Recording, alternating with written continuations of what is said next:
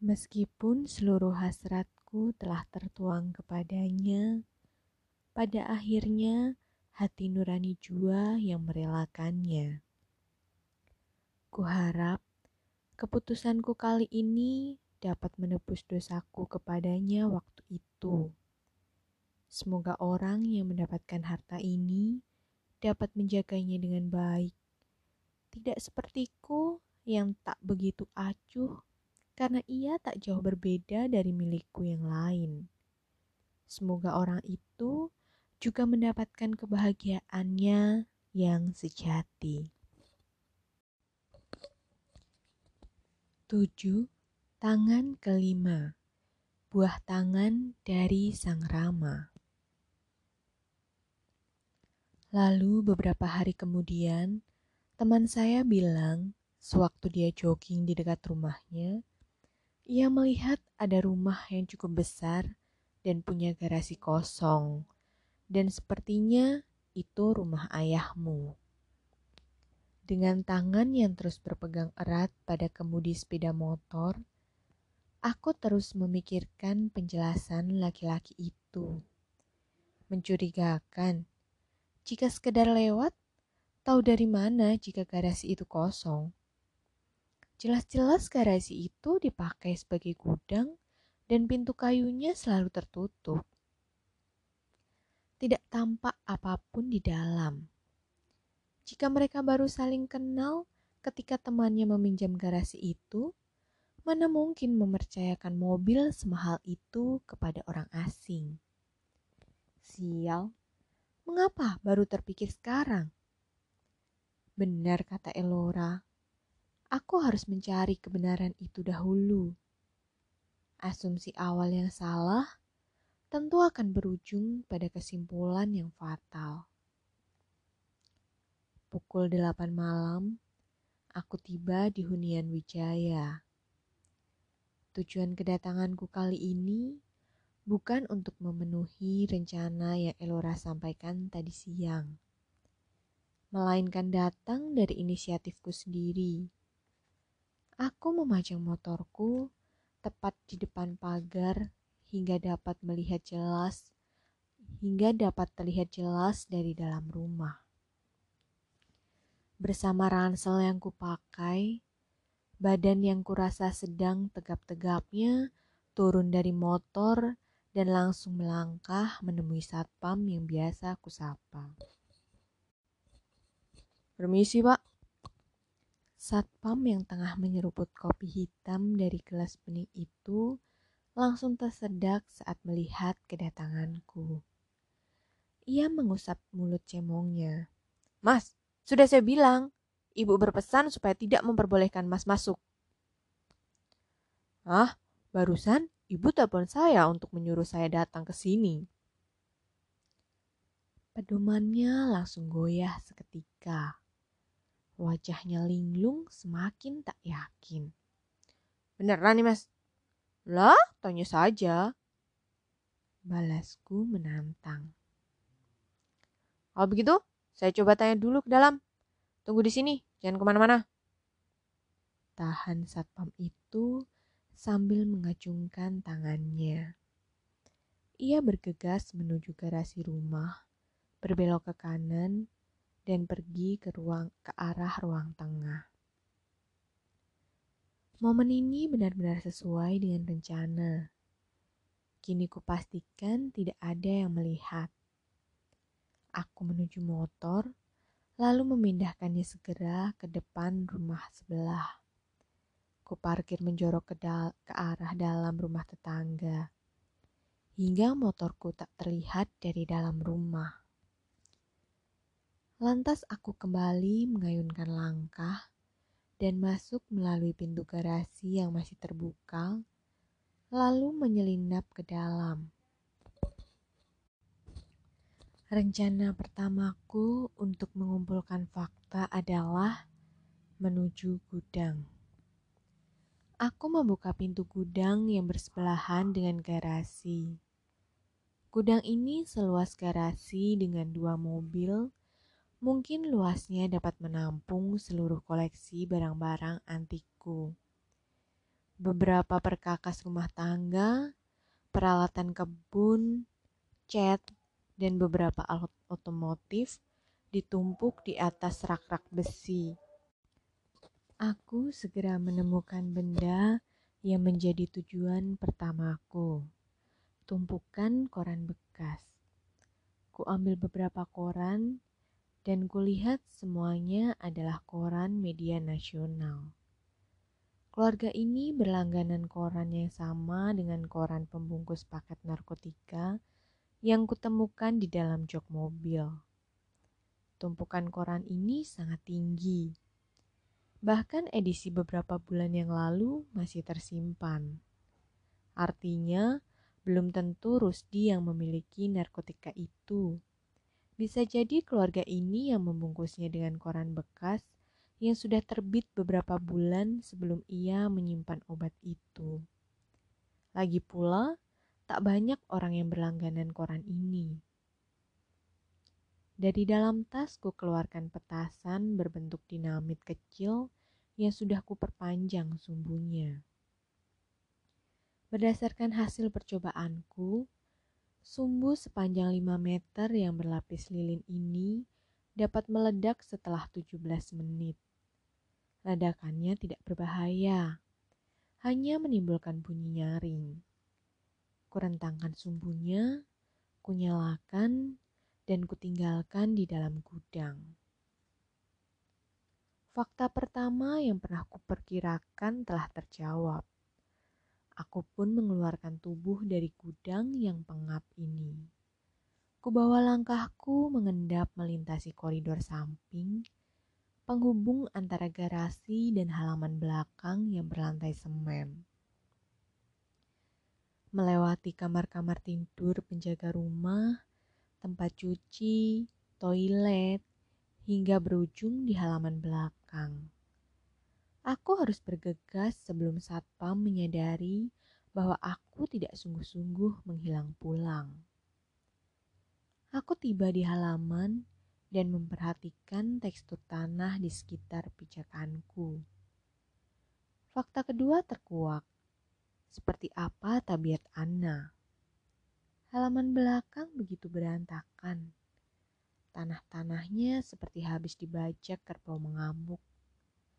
Begitu banyak kalian di sini, bahkan skop-skop bekas menggalinya saja masih terlihat tersandar di dinding pagar belakang. Aku tahu mengapa tanah ini digali. Aku tahu apa yang dicari Anna. Mudah-mudahan dia belum menemukannya. Aku memilih-milih langkah ke halaman samping rumah yang masih menyambung dengan halaman belakang. Tempat yang pernah aku datangi beberapa hari yang lalu. Aku lega, tanah di halaman samping belum tersentuh. Penggaliannya belum menjamah sampai ke sini. Aku mencoba mengira-ira daerah terakhir yang kujamah.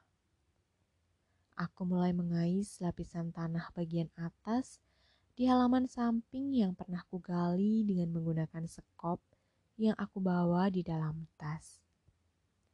Akhirnya, aku bisa merasakan gumpalan plastik di permukaan tanah yang berhasil kukikis. Kukais tanah di sekitarnya, lalu dengan sekuat tenaga, kutarik plastik berisi emas itu hingga keluar dari makamnya. Kecemasanku sirna. Koin emas masih utuh sekarung. Untunglah, waktu itu aku sudah mengantisipasi dengan menguburnya di tempat yang berbeda dengan yang pernah kukatakan kepada Anna. Kini dia benar-benar mencarinya. Tetapi tentu saja ia mencari di tempat yang salah. Segera aku simpan emas itu di dalam ransel, lalu bergegas kembali ke halaman belakang untuk melakukan misi ketiga. Aku berjalan jongkok mendekati jendela di bagian belakang bangunan rumah yang menyediakan celah untuk mengintip isi ruang tengah rumah. Aku dekatkan wajahku ke celah gorden yang sedikit terbuka.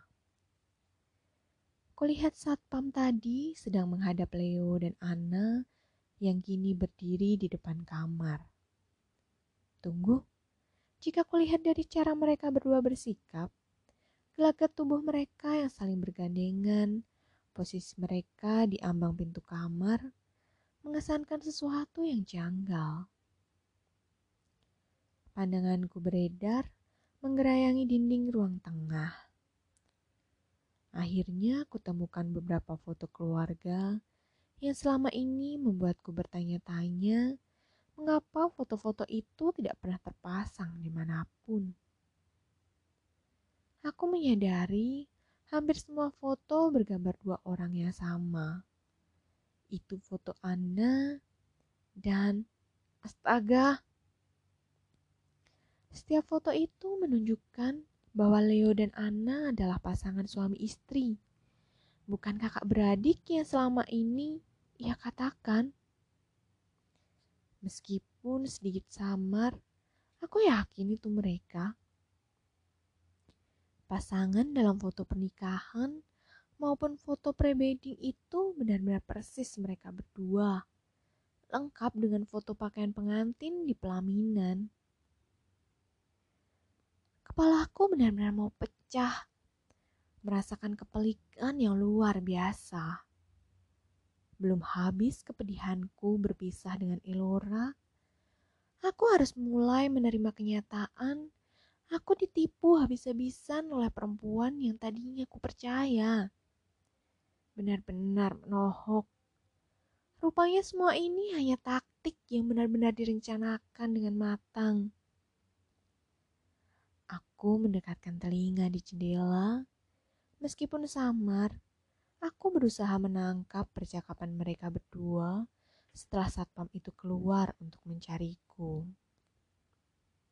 Sudah kubilang, cara ini takkan berhasil. Sekarang kamu lihat, dia akan terus kembali ke sini. Ucap Leo yang begitu geram kepada istrinya. Ah, whatever. Aku sudah susah payah membantumu. Lagi pula, mana aku tahu kalau barang itu yang kamu cari. Kamu tak pernah bilang apapun tentang bisnismu. Mana mungkin aku bilang. Harusnya kamu tahu. Jika dia terlanjur membuang barang itu, setidaknya kamu bisa mengambil mobilnya. Tapi apa jadinya? Kau gila, Peter. Papamu tidak tahu menahu tentang obat itu saat mengambil mobil saja sudah bagus. Jika bukan karena itu, kita mau hidup dengan apa? Buang saja baju yang kau pakai sekarang. Hei, emas itu. Kalau kau sudah tahu keberadaan emas itu, mengapa tidak kau? Blar, tar.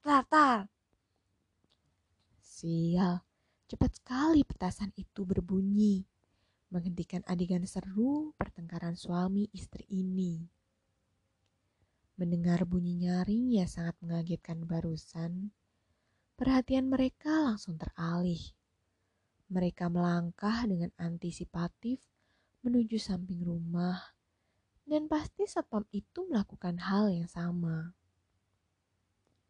Aku segera berlari ke halaman samping untuk segera keluar dari sini, kembali ke tempatku menggali emas.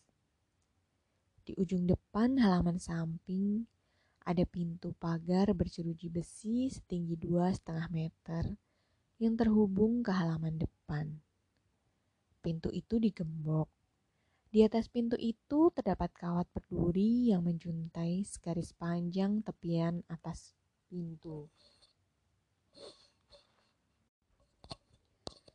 Aku pun mengeluarkan balok-balok kayu yang sedari tadi kubawa-bawa di dalam ransel. Segera kususun hingga menyerupai undak-undakan yang miring dan ujungnya tersandar ke pagar. Aku memang sudah merencanakan semua ini jauh-jauh hari sebelumnya. Bahkan saat aku menggali tempat ini untuk pertama kalinya. Aku mencoba memanjat dengan gaya seperti penyusup yang pernah membobol mobilku di tempat daan. Aku menapak undak-undak itu dengan cepat, lalu tangan kananku meraih terali pagar bagian atas. Tubuhku menggantung di pagar itu dengan tumpuan kekuatan tangan kananku. Kuayunkan tangan kiriku yang menggenggam batang gabus dan menancapkannya dengan kuat ke kawat berduri yang menjulur di tepian atasnya. Hingga kawat berduri itu tak terasa menggores kulitku sama sekali. Sebelum gabus itu tergeser lepas, dengan tenaga yang bertumpu pada kedua lengan, aku melakukan pull up hingga kaki kananku bisa melampaui sisi pagar yang sebaliknya. Disusul dengan ayunan kaki kiri, hingga seluruh badan hampir melampaui pagar. Aku berhasil meloncat dari pagar itu dan mendarat ke tanah. Aku sukses berada di halaman depan. Aku mengendap di tembok samping kanan rumah, di sisi yang berlainan dengan garasi. Dari sudut tembok, aku mengintip dan melihat ke arah pintu depan yang masih kosong. Pasti mereka masih sibuk mengurus petasan di dalam. Saat yang tepat untuk nyah dari rumah ini. Aku langsung berlari menuju gerbang rumah dan berhasil keluar dari rumah Ana dengan selamat. Ku ambil motor yang terparkir di rumah sebelah, lalu menancapkan gas dalam-dalam. Aku menerjang angin malam dengan kekalutan yang menyertai perjalanan. Masih tak percaya pada apa yang kualami barusan. Rupanya, Ana tak lain hanyalah salah seorang yang menginginkan mobil itu. Hanya semua ini dilakukannya dengan benar-benar rapi, terencana, dan niat yang sepenuh hati. Bagaimana mungkin aku tidak percaya? Satu persatu kenyataan mulai terkelupas dari kulit kebohongan. Pantas saja kejahatan Rusdi bukan terkait narkoba. Ia hanya mencari emas itu. Namun, yang ingin ku tahu, mengapa mobil itu bisa lepas dari Leo? Padahal ia masih menyimpan barang miliknya di sana. Dan pertanyaan yang terpenting, siapakah sebenarnya Elizabeth Mona? Apakah ia benar-benar ibu dari Ana? Jika bukan, mengapa saat aku bertanya kepada satpam di rumah itu perihal ibu Eli, mereka mengiyakan asumsiku? Apakah ada hubungan di antara mereka? Lagi-lagi, perkataan Elora benar. Setelah semua yang kualami ini, segalanya harus kuulang lagi dari awal.